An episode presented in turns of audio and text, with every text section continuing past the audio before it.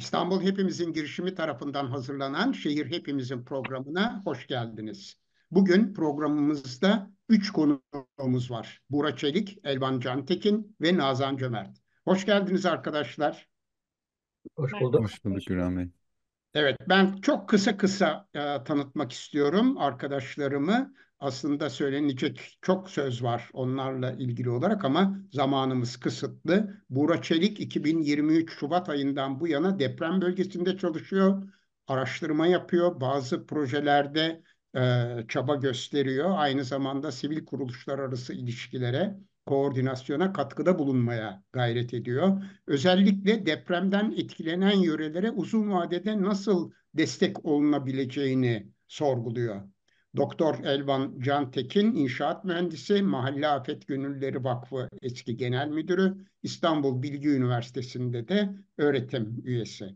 Doktor Nazan Cömert, Marmara Üniversitesi Siyasal Bilgiler Fakültesi Siyaset Bilimi ve Kamu Yönetimi Bölümü Fransızca programında öğretim üyesi, farklı uluslararası insani yardım örgütlerinde proje sorumlusu, koordinatör, uluslararası projelerde teknik danışmanlıklarda bulundu bugüne kadar. Evet, şimdi bugünkü e, programda 6 Şubat depremleri üzerinden tam bir yıl geçti ve e, yarın yıl dönümü.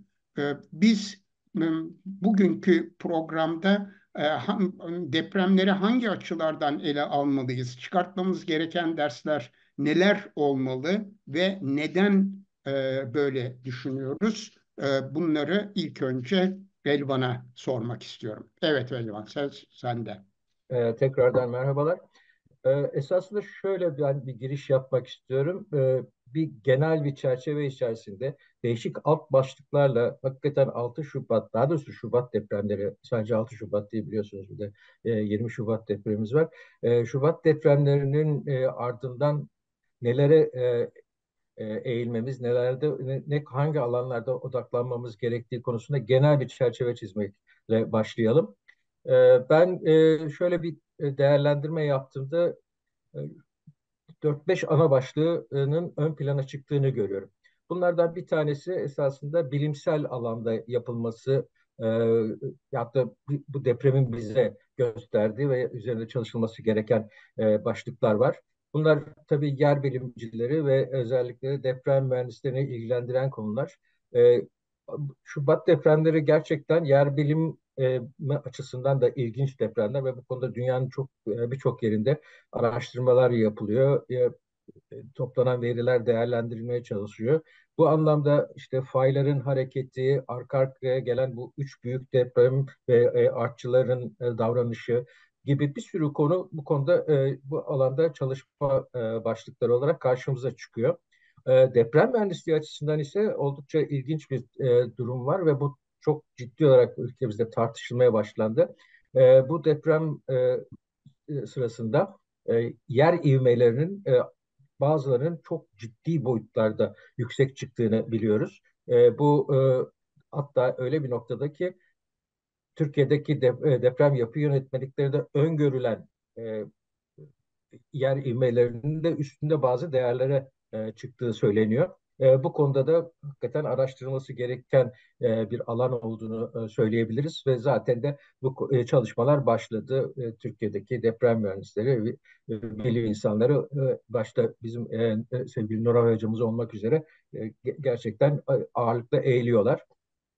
Bunun ötesinde Tabii e, zeminin e, davranışları da ayrı bir konu. Gene e, bilimsel açıdan baktığımızda e, bazı zeminlerin e, beklenenin dışında bir davranış gösterdiği belirtiliyor. E, bu konuda da bir takım araştırmalar yapılıyor. Bu bilimsel alanda hakikaten e, bu deprem nedeniyle ortaya çıkan bir takım soru işaretleri ve bu soru işaretleri ve yönelik olarak e, üzerinde çalışılması gereken noktalar.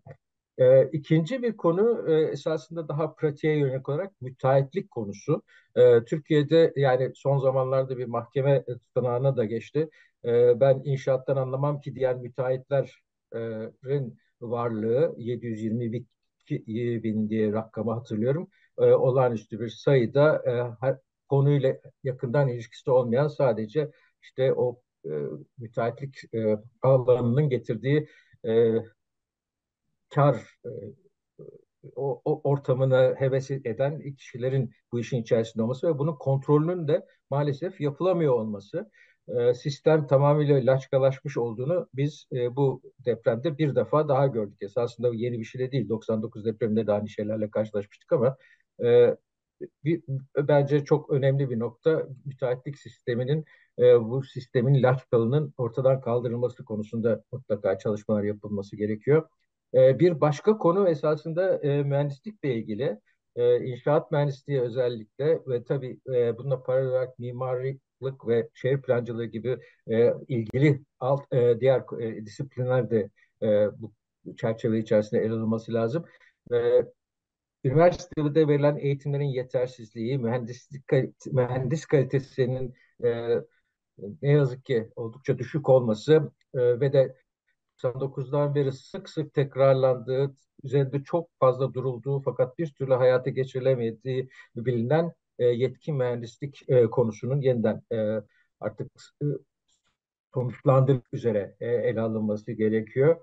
E, bir başka alt başlık imar politikaları. E, bu e, imar politikaları biliyorsunuz işte imar afları, imar barışı, plansızlık, ve benzeri işte merkezden yapılan bir takım e, imar e, planları değişiklikleri falan derken e, Türkiye bir keşmekeşin içerisinde ve e, bu özellikle de dediğim gibi aflar ve barış e, uygulamaları e, çok büyük hasarların meydana gelmesine, çok can kaybı olmasına ve ekonomik büyük e, kayıplara karşı karşıya kalmamıza neden oldu. Bunun artık bir daha, daha olmaması için bir takım e, çalışmaların yapılması lazım.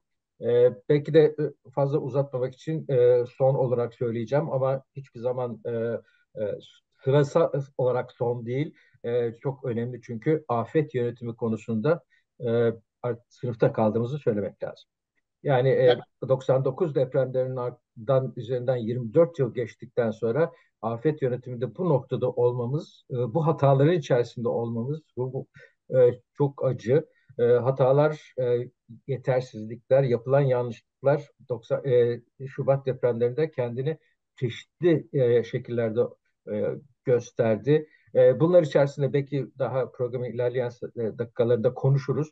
İşte tek merkezden yönetme, yönetimin tek yönlü olması, e, bütünleşik afet yönetimi dediğimiz işte e, zarar azaltma, e, hazırlık, e, müdahale ve iyileştirme süreçlerinin e, doğru yürütülememesi e, e, ve birbirleriyle olan bağlantıların doğru kurulamamış olması bütün bunlar e, kendini gösterdi. 90 e, Şubat depremlerinde işte özellikle müdahale aşamasında birçok şeyi gördük ki e, geçmişte e, yani ya, yapılmış zannettiğimiz şeylerin bile e, doğru olmadığını ya da e, uygulanamadığını e, gördük. E, afet yönetiminden artık afet yönetişimine geçmenin bir zorunluluk haline geldiğinde söyleyerek ben susayım. Teşekkürler. Çok teşekkürler Elvan. Sağ ol. Evet hemen Nazan'a aynı soruları e, sormak istiyorum. Tabii Elvan'ın e, belirttiği e, konular üzerinde de görüşlerini almak isterim. Evet, Elvan genel bir perspektiften ve özellikle fiziksel çevre üzerinden bir değerlendirme yaptı.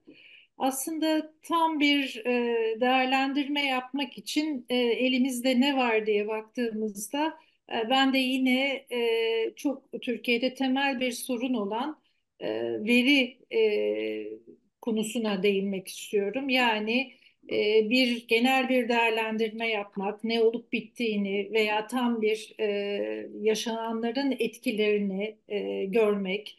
E, etkilenenlerin durumlarını iyi analiz edebilmemiz için elimizde bir takım e, verilerin olması lazım.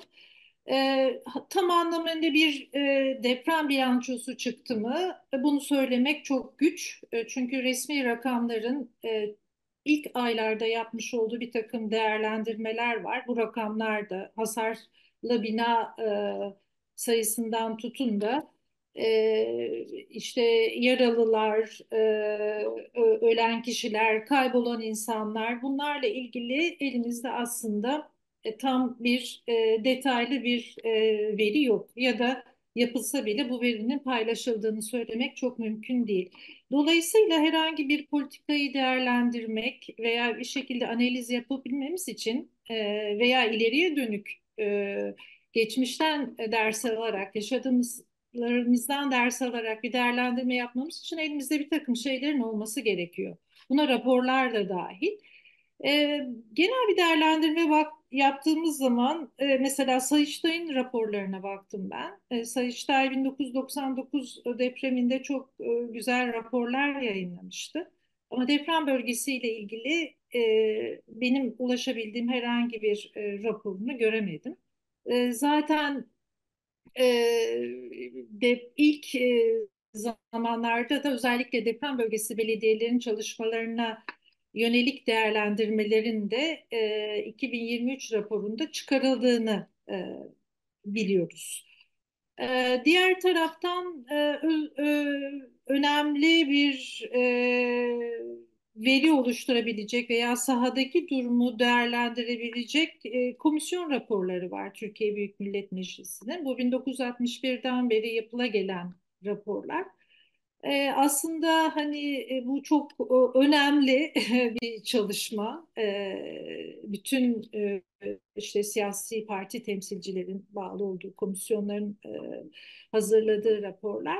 Bu raporlarda bir tane rapor var. O da çok yine çok ilk zamanlarda ve çok sınırlı e, konuya değinilmiş. Şimdi öyle bir e, depremin büyüklüğünü biraz evvel e, Elvan da e, anlattı. Yaşanılanların büyüklüğünü, ö, e, özelliğini. Bu büyüklüğü oranla e, elimizde hakikaten e, bütün bölgeyi kapsayacak veriyor.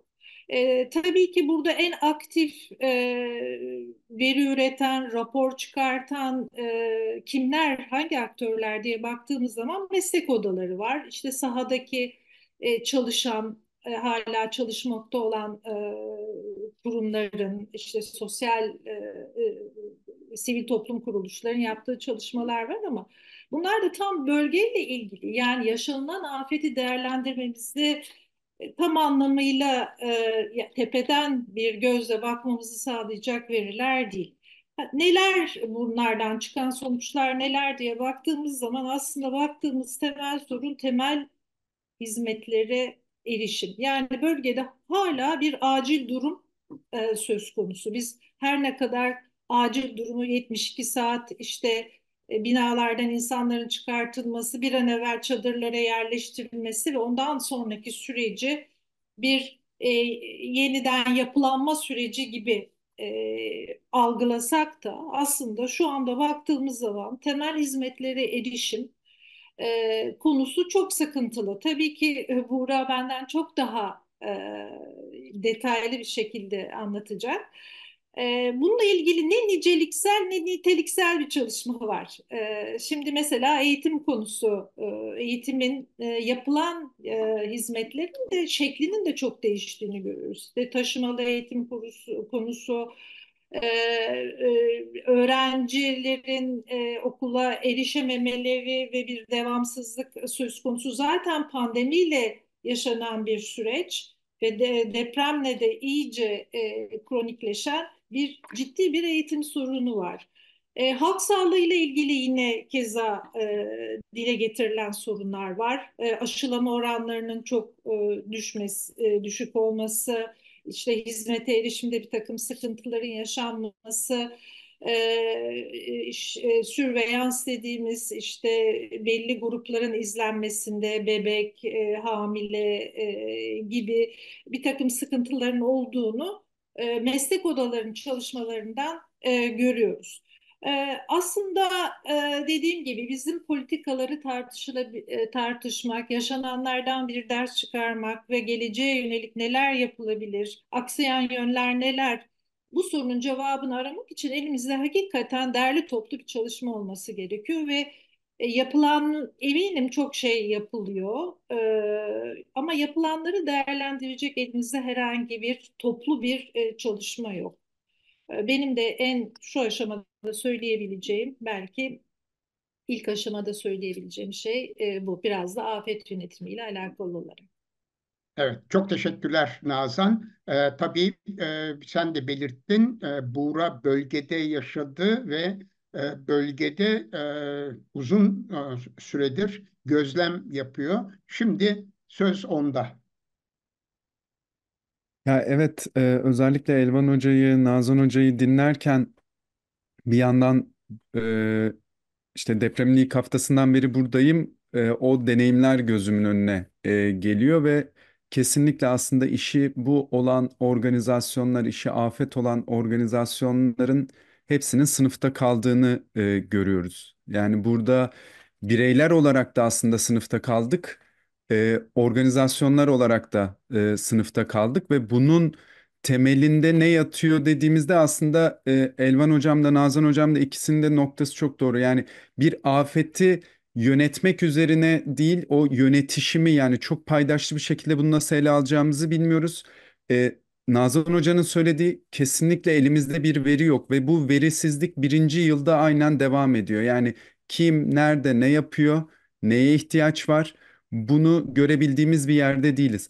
Bazı veriler bazı kurumların içerisinde var ama bu veriler kesinlikle e, açılmıyor. Ama ben biraz şeyden de bahsetmek istiyorum. Hani bu kadar çalışmayan şeylerin içerisinde ne çalıştı? E, çalışan şey tümüyle aslında yine e, benim e, afetin sıra dışı aktörleri e, demeye başladığım e, mahalleliler ve bu mahallelilerin etrafında e, kurulan bu güven ağları, bu ilişkilerin içerisinde doğan güven e, ağları ve işte bu merkezi işi asıl bu olan kurumlar, sivil toplum kuruluşları, uluslararası organizasyonlar ve kamu sınıfta kalırken bu boşluğu bu sıra dışı aktörler doldurmaya başladı. Ve burada da karşımıza şöyle bir tablo çıktı. Ee, ihtiyacı duyan, bilen mahalleliler meslek odalarından, hobi gruplarından işte e, burada da konuştuk birçok mesela işte meslek grupları çok öne çıktı. Nedir? Madenciler arama kurtarmada. Daha sonra kuryeler e, atladılar geldiler buraya ve şehirde hiçbir ulaşım yokken biz kuryelerle her yere e, ilaç sevkiyatı yaptık. Yani e, hani doktor bile gönderdik scooter e, üzerinde. E, bir yandan mesela sinema endüstrisi, sinema endüstrisinin elindeki e, sessiz jeneratörler 7/24 e, işte istediğiniz her yerde e, bir yerleşke kurabilme kapasiteleri, ışıkları, karavanları, e, gezici yemekhaneleri o kadar işe yaradı ki. E, bir yandan e, yani mesela permakültürcüler geldiler burada çok ciddi bir tarım e, hareketinin bir parçası oldular. Sendikacılar yani aslında afetten önce hali hazırda var olan güven ilişkileri, önceden tanış olma halleri afetle birlikte yeni bir misyon e, kazandılar. Bir yandan da e, belli uzmanlıkların çok öne çıktığını görüyoruz. Yani işte e, arama kurtarmacılarda çok e, işe yarayan bu offroadçular, işte e, dağcılar e, gibi. Bir yandan şunu artık görmemiz gerektiğini düşünüyorum. Yani burada bu e, Şubat depremlerinin bize gösterdiği en önemli şey bugüne kadar e, Elvan Hoca'nın da sizin de en başından beri konuştunuz. Afeti konuşurken birkaç katmanda birden ele almamız gerekiyor. Bir e, ülke boyutunda, sivil savunma boyutunda ele almak gerekiyor ama bir yandan da vatandaş olarak mahalle boyutunda bunu ele almamız gerekiyor. Çünkü aslında o ulaşım ve kaynaklar hareket edemez olduğu anda konu mahalle bazında bir pratiğe dönüyor. Ve mahalle aslında afet risk haritalarını düşünürken e, işte coğrafi ya da jeolojik e, durumlar üzerinden değil de sadece mahalledeki komşuluk ilişkilerinin nasıl olduğu üzerinden de bir risk haritası çıkarabileceğimizi görüyorum. Yani Hatay'da aynı e, ilçede belki aynı mahallede iki sokaktaki dinamik çok daha güçlü ilişkiler üzerinde kendi ihtiyaçlarını görebilen bir haldeyken bir sonraki sokakta o ilişkiler olmadığında insanlar çocuklarını arabadan eğer kurduysa çadırından dışarı bırakacak güvenli bir ortamın içinde değildi. Bu da aslında o mahallenin afet karşısında neler başarabildiğinin, sorunların nasıl çözebildiği konusundaki kendi sınırını belirliyor. Evet. Ee, bir e, önemli e, cümlen var. Ee, özellikle uluslararası yardım kuruluşları ve sivil toplum kuruluşlarının da e, merkezi yapının başarısızlığını tekrarladığını belirtiyorsun. Bunu biraz açabilir misin? Yani bir kere bir yandan aslında e, ölçeği ve sıklığı değişen yeni tip bir afet e, yapısı var ve e, birçok pratiğimiz bu afet yapılarına uygun değil. Bu ölçeği ve bu sıklığı yönetmeye uygun değil. Dolayısıyla e, kamu zaten en zor ayak uyduran hani organizasyonel dönüşümde aslında balina diye tarif edilen hani en zor dönüşen yer. Ama e, uluslararası sivil toplum kuruluşları da, yerel ulusal sivil toplum kuruluşları da bu anlamda çok ciddi sınıfta kaldı. Benim kişisel gözlemim burada çok ciddi bir yetenek açığı e, oldu. Yani aslında ihtiyaç dur yani durumun bizden istediği becerileri bireysel ve organizasyonel olarak gösterebildiğimiz bir yerde değiliz. Ve bu açık uluslararası organizasyonlar seviyesine çıktığımızda daha da büyük bir noktaya geliyor. Çünkü e, işte Avrupa Birliği'nden ya da Birleşmiş Milletler'den fonu aldık. Şimdi yurt dışından uzmanlarımızı getirelim ve sahaya sokalım ve onlar mucizevi bir şekilde bu sorunu çözsünler. Artık çalışmıyor. Çünkü yurt dışından gelen birinin buradaki sorunu ya da il dışından bile gelen birinin buradaki dinamikleri anlayıp, ihtiyacı anlayıp kaynakları kullanmaya başlayana kadar geçen sürede zaten buranın bağlamı değişiyor. E, o yüzden Hatay'da e, sadece kamuyu değil, özellikle sivil toplumu e, yaptıkları ve yapamadıkları üzerinden hesaplaşmaya davet etmek ve bir sonraki afete buradan neler öğrendiler ve neyi değiştiriyorları konuşmanın çok önemli olduğunu düşünüyorum.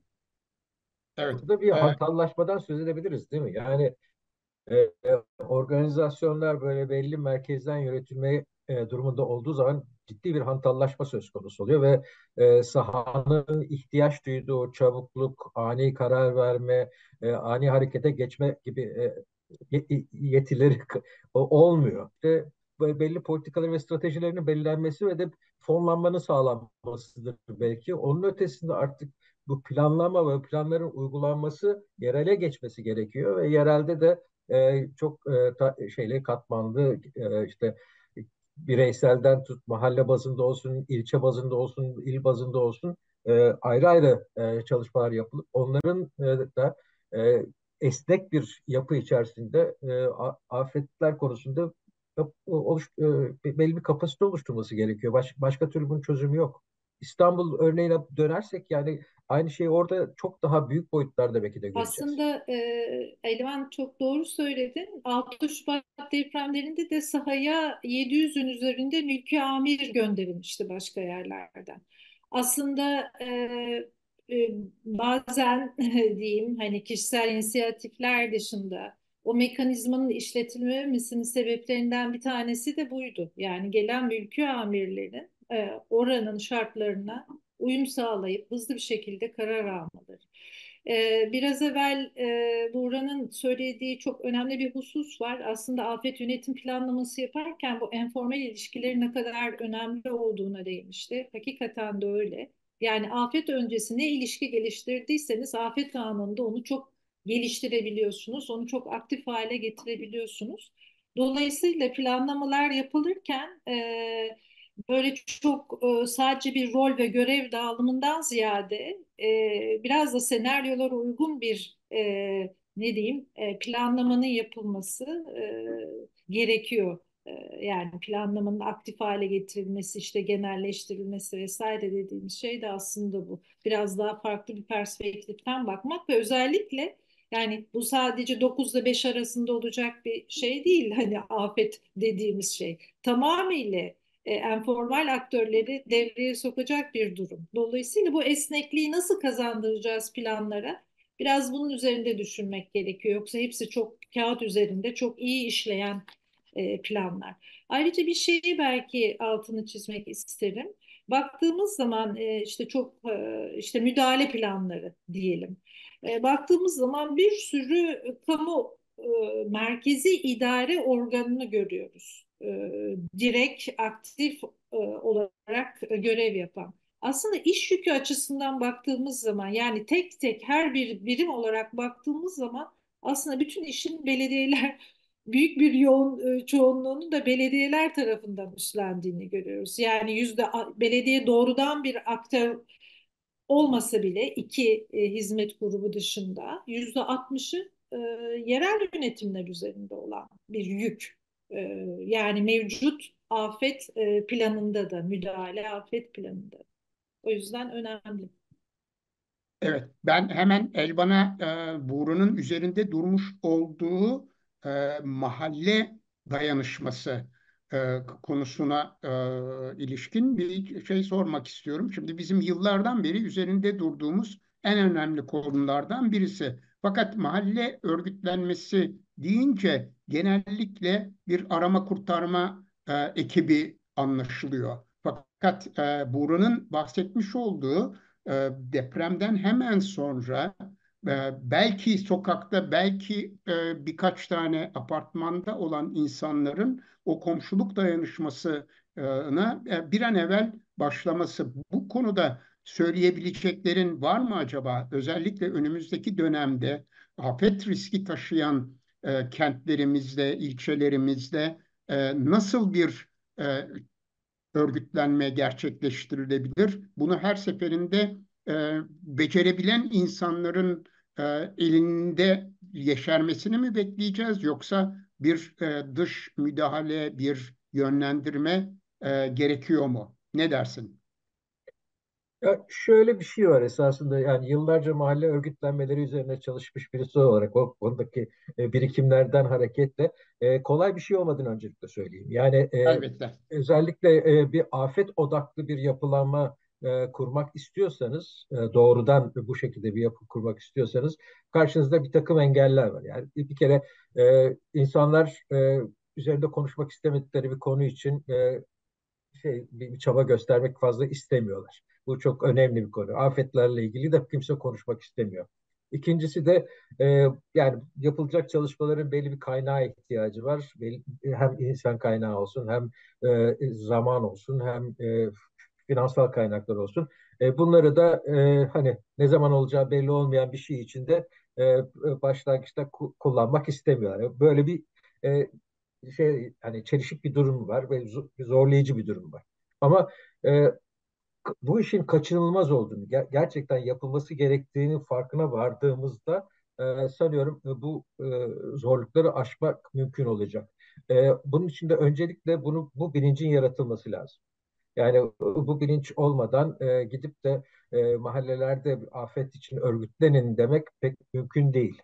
E, önce, e, bir o olacak. İkincisi e, işte bir motive edecek bir e, şeyin unsurun olması lazım. Üçüncüsü de bir destek e, ihtiyacı var. E, destek ihtiyacı bu kişilerin işte e, çeşitli konularda eğitilmesi sadece araba kurtarma değil. Yani afet sonrasındaki ilk müdahale aşamasında bir mahalleli e, ortamında ihtiyaç duyulacak e, çok basit yapılanmanın ve de işte oradaki ihtiyaçların e, mümkün olduğunca giderilmesini sağlayacak olan e, e, kaynakların nasıl yaratılacağı, e, işte e, mahallenin o dayanışmasını hangi te, e, ne şekilde hangi temeller üzerinde kuracağının e, e, anlatılması lazım. E, ondan sonra işte e, ya bir belli bir e, örgütlenme ilişkisinin belli bir e, yapının e, afeti beklemeden oluşmasını sağlamak lazım. Biz mahalle afet gönülleri e, çalışmasında bunu öngörmüştük. Yani bir çekirdek o, o, oluşturalım orada. İşte 40-50 kişi her mahallede, 40-50 e, kişi çekirdek oluşturalım. Bunları bir arada tutacak ve bir ortak amaç olarak da ilk müdahaleyi koyalım. İlk müdahale deyince kesinlikle sadece arama kurtarma değil. İşte oradaki e, ihtiyaç duyacak e, e, sağlıkla ilgili ilk müdahale olabilir. Ya, çıkabilecek yangınlara karşı ilk müdahale olabilir. E, ondan sonra işte e, mahallenin genel olarak afet öncesinde bilinçlendirilmesiyle ilgili çalışmalar olabilir. Afet odaklı fakat e, sadece e, araba kurtarma odaklı olmayan bir yapılanma, çekirdek yapılanma ve bu çekirdek yapılanmanın etrafında genişleyecek bir mahalle e, dayanışması e, oluşturmak e, amacındaydık. E, Yani belli yerlerde başarılı oldu, belli yerlerde olmadı ama bunu bir e, genel şey olarak, e, politik olarak belirleyip de bu tür çalışmaları e, gerek e, işte belediyeler, gerekse de merkezi hükümetin belli unsurları tarafından desteklenir çalışmalar haline getirirsek e, bence e, Türkiye'de afete hazırlık anlamında çok önemli bir e, aşamayı e, sağlamış oluruz. Evet, e, çok önemli. E, bir de tabii ki şunu da belirtmemiz lazım. Türkiye'de e, bazı e, kurumları, kuruluşları yaşatmanın da e, çok ciddi e, bir e, emeğe ihtiyacı var. Özellikle Mahalle Afet Gönüllüleri Vakfı gibi e, çok e, düzgün bir kuruluşun e, hayatını devam ettirememesi bile e, ne durumda olduğumuzu göstermesi açısından e, enteresandır diye Söyledim ya yani en e, büyük karşımızdaki hani challenge dediğimiz e, şey e, aşılması gereken engellerden bir tanesi e, üzerinde konuşmak istemediğimiz bir konuyla ilgili e, emek, zaman ve para harcamak.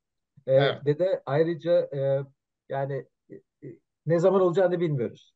Evet. O da, o da çok büyük bir sorun. O, o nedenle de işte e, insanlar göz ardı ediyor. Bu konuda e, yeteri önemi vermiyor diyeyim. Evet. Ee, Nazan sen temel hizmetlerden bahsettin. Bu temel hizmetlerin içinde en önemli başlıklardan birisi de eğitim. Yani özellikle e, bölgede çok ciddi sorunlar olduğunu biliyoruz eğitim açısından. Bu konuda söylemek istediklerini de e, alabilir miyiz? E, aslında e, Buğra sanıyorum daha somut örneklerle e, katkıda bulunacaktır. Bir kere eğitim e, personel çok ciddi personel e, açıklarının olduğunu biliyoruz. Yani ve e, personelin e, çalışma şartları ile ilgili bir takım sıkıntıların olduğunu biliyoruz. Bir de tabii e, bölgenin altyapısının tamamen iyileşmemesi e, çok ciddi hala ulaşım sorunları e, ve e, işte okullara e, öğrencilerin taşınmasıyla alakalı sorunlar. Aynı şeyi sağlık için de söylemiştim biraz evvel. E, dolayısıyla verilen özellikle eğitim e, sendikasının e, hazırlamış olduğu raporda belirtilen e, çok ciddi devamsızlıkların e, olduğunu ve hem velilerde ve hem öğrencilerde de ciddi motivasyon düşüklüklerinin olduğunu. Tabii bunu e, çok sayısal olarak ölçmek mümkün değil. Sanıyorum e, bu konuyla ilgili çalışan e, özel e, sivil toplum örgütleri daha e, niteliksel e, açıklamalar yapacaklardır ama temel sorunun e, okula erişim, okul hizmetlerine erişim, eğitimin kalitesi ve motivasyon düşüklüğü olduğu e, söyleniyor, belirtiliyor. Evet, çok teşekkürler. Ee, Buğra sen Elvan'dan sonra hemen bir şeyler söylemek istedin ama dönemedim. Şimdi hem e, Elvan'ın söyledikleri hem Nazan'ın söyledikleri ve özellikle de e, yetenek eksikliğinden bahsettin. Bundan e, sanıyorum e, bireysel uzmanlıkları kastediyorsun herhalde. O konuyu da ayrıca açmanı rica edeceğim. Aslında biraz mahalleden başlamak istiyorum. Ben de Elvan Hoca'nın söylediğine ek olarak. Kesinlikle hiç kolay bir şey değil ve insanlar e, hani afet etrafında konuşmak istemediği gibi bir yandan da hani günümüz kültürünün geldiği o dikkat eksikliği ve hani yaşam mücadelesi içerisinde hatta yani asrın felaketi dediğimiz konunun gündemden düşme hızını ve düştükten sonra da bunu e, tekrar konuşamaz hale gelme durumunu yaşamak benim için e, ilginç bir deneyimdi. E, burada şu çok önemli olduğunu düşünüyorum. Yani mahalle e, aslında hani komşuculuğu bir araya getirmek için, yeniden canlandırmak için afeti bir fırsat olarak e, görmesi. Yani çünkü burada ihtiyacımız olan şey aslında bir araya gelelim ve işte e, kabus senaryoları konuşalım ve işte kıyamet senaryoları konuşalım gibi bir şeyden ziyade birbirimizi tanımaya başlayalım. Yani şu çok çok önemli. Ee, hani tamam devletin yapması gerekenler var, sivil toplumun yapması gerekenler var ama bu dönüşüm olana kadar her an bir şey olabilir gerçeği e, içerisinde yaşarken insanlar ister istemez birkaç şey ya bu yokmuş gibi davranıyor. E, ki bu hani günümüz şeyine de çok uygun. Ama bir yandan aslında bunun için yapmamız gereken tek şey hani komşumuzla muhabbet etmeye başlamak. Yani bu zaten o yaşadığımız coğrafyayı, yaşadığımız mahalleyi de daha farklı bir yere dönüştürecek bir davranış.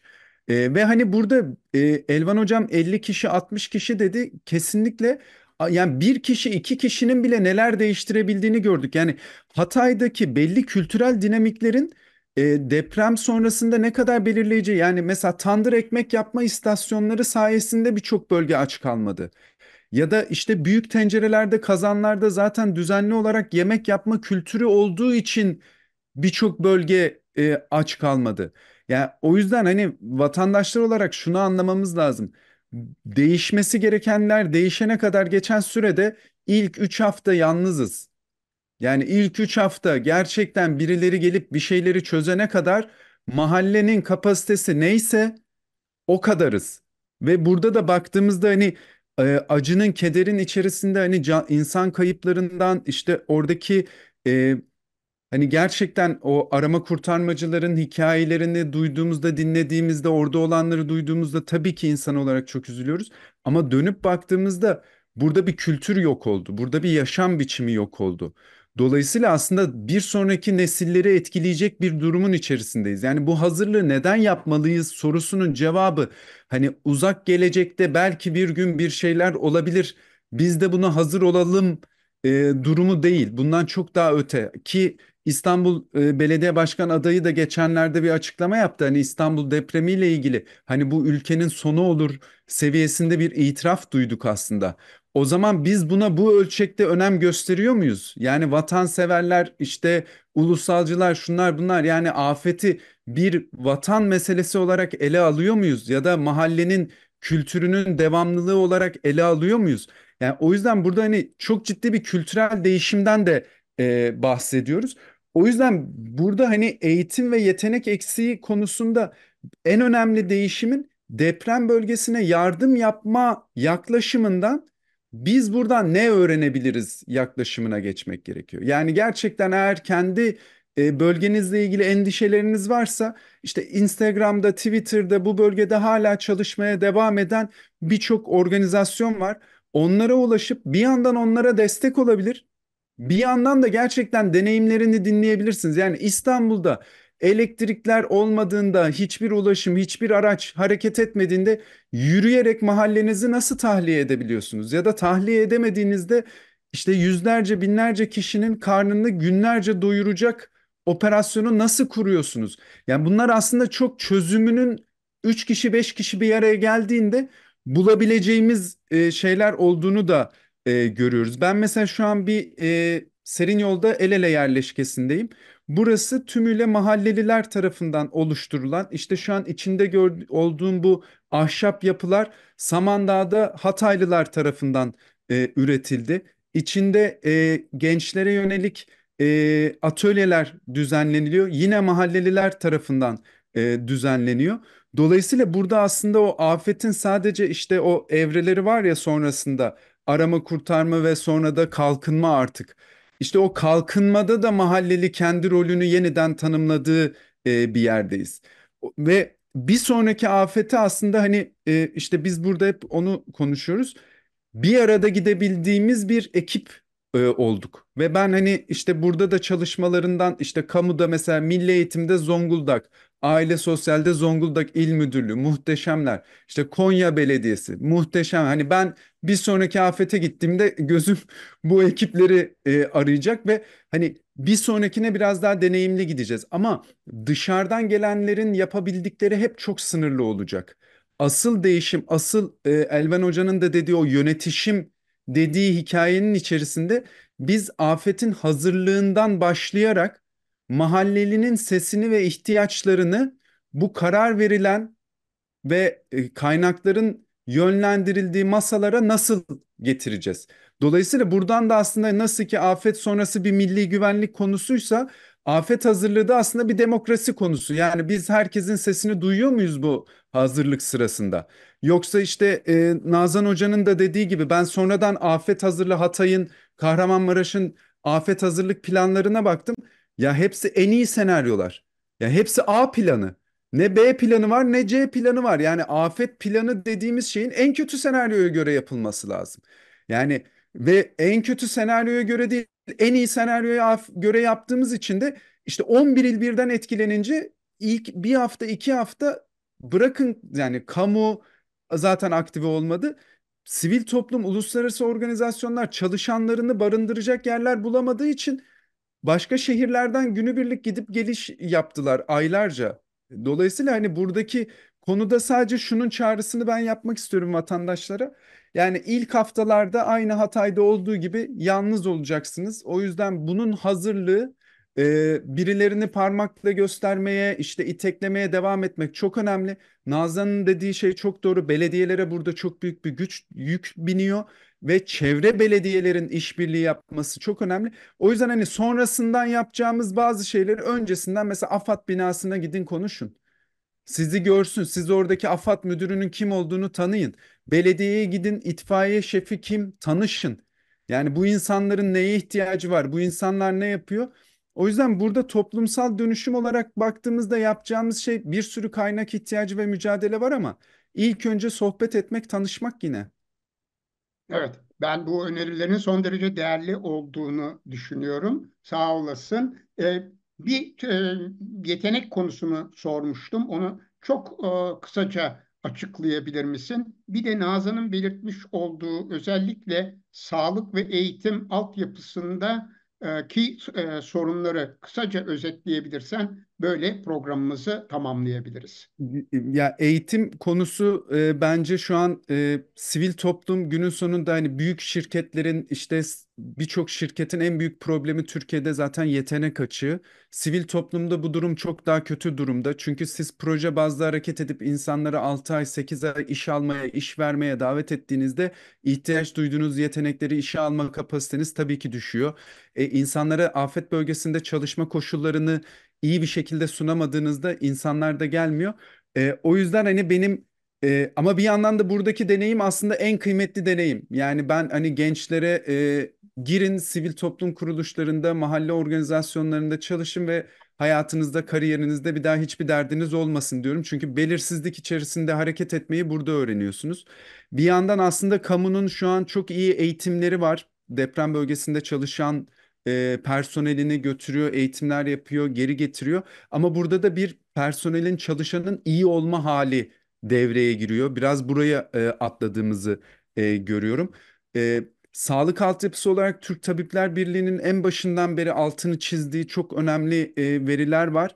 E, onlara bakılabilir ama burada da şu konu devreye giriyor. Kritik personelin barınmasından başlayarak yani aslında siz eğitim sistemi ayağa kalkmadığında bir bölgede ne sanayide çalışacak personel bulabiliyorsunuz ne kritik personeliniz burada huzurla çalışabiliyor ve dolayısıyla ne oluyor? O zaman sizin diğer tüm mekanizmalarınız çöküyor. O yüzden yine biz bu e, Elvan Hoca'nın dediği o yönetişim derken aslında tam olarak burası. Yani konuyu departmanlara bölüp ya bu milli eğitimin sorunu, bu işte aile sosyalin sorunu, bu da şunun sorunu diye bölmeye başlayıp bu kurumlar ya da bu e, organizasyonlar birbirleriyle verilerini bile paylaşmadığı bir ortamda durduğunuzda e, koordinasyonu da yapsın diye Birleşmiş Milletler'in e, OÇA diye koordinasyon birimi var.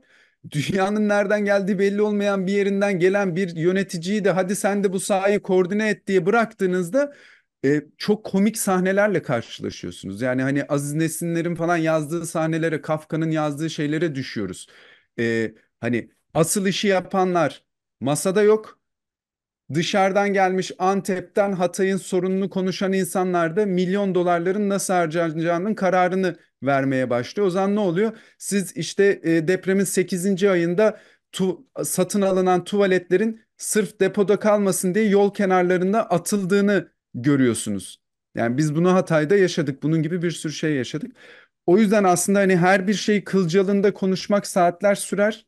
E, ama temelinde bütüncül bir şekilde doğru bu konunun muhatapları insanların sesinin duyulduğu masalar kurulmadığı sürece yaptığınız her şey mış gibi kalıyor ve kalmaya da devam edecek.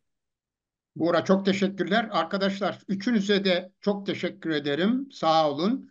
Ee, bu programlara devam edeceğiz. Yani 6 e, Şubat depremleri dersleri konusunu e, Şehir Hepimizin programında almaya devam edeceğiz e, ve e, konuyu biraz daha derinlemesine incelememiz gerektiği çok açık. Evet, bugün Şehir Hepimizin programında konuklarımız Buğra Çelik, Elvan Cantekin ve Nazan Cömert idi. İstanbul Hepimizin girişimi tarafından hazırlanan Şehir Hepimizin programını izlediniz. Gelecek hafta yeni bir programda buluşmak üzere. Hoşçakalın.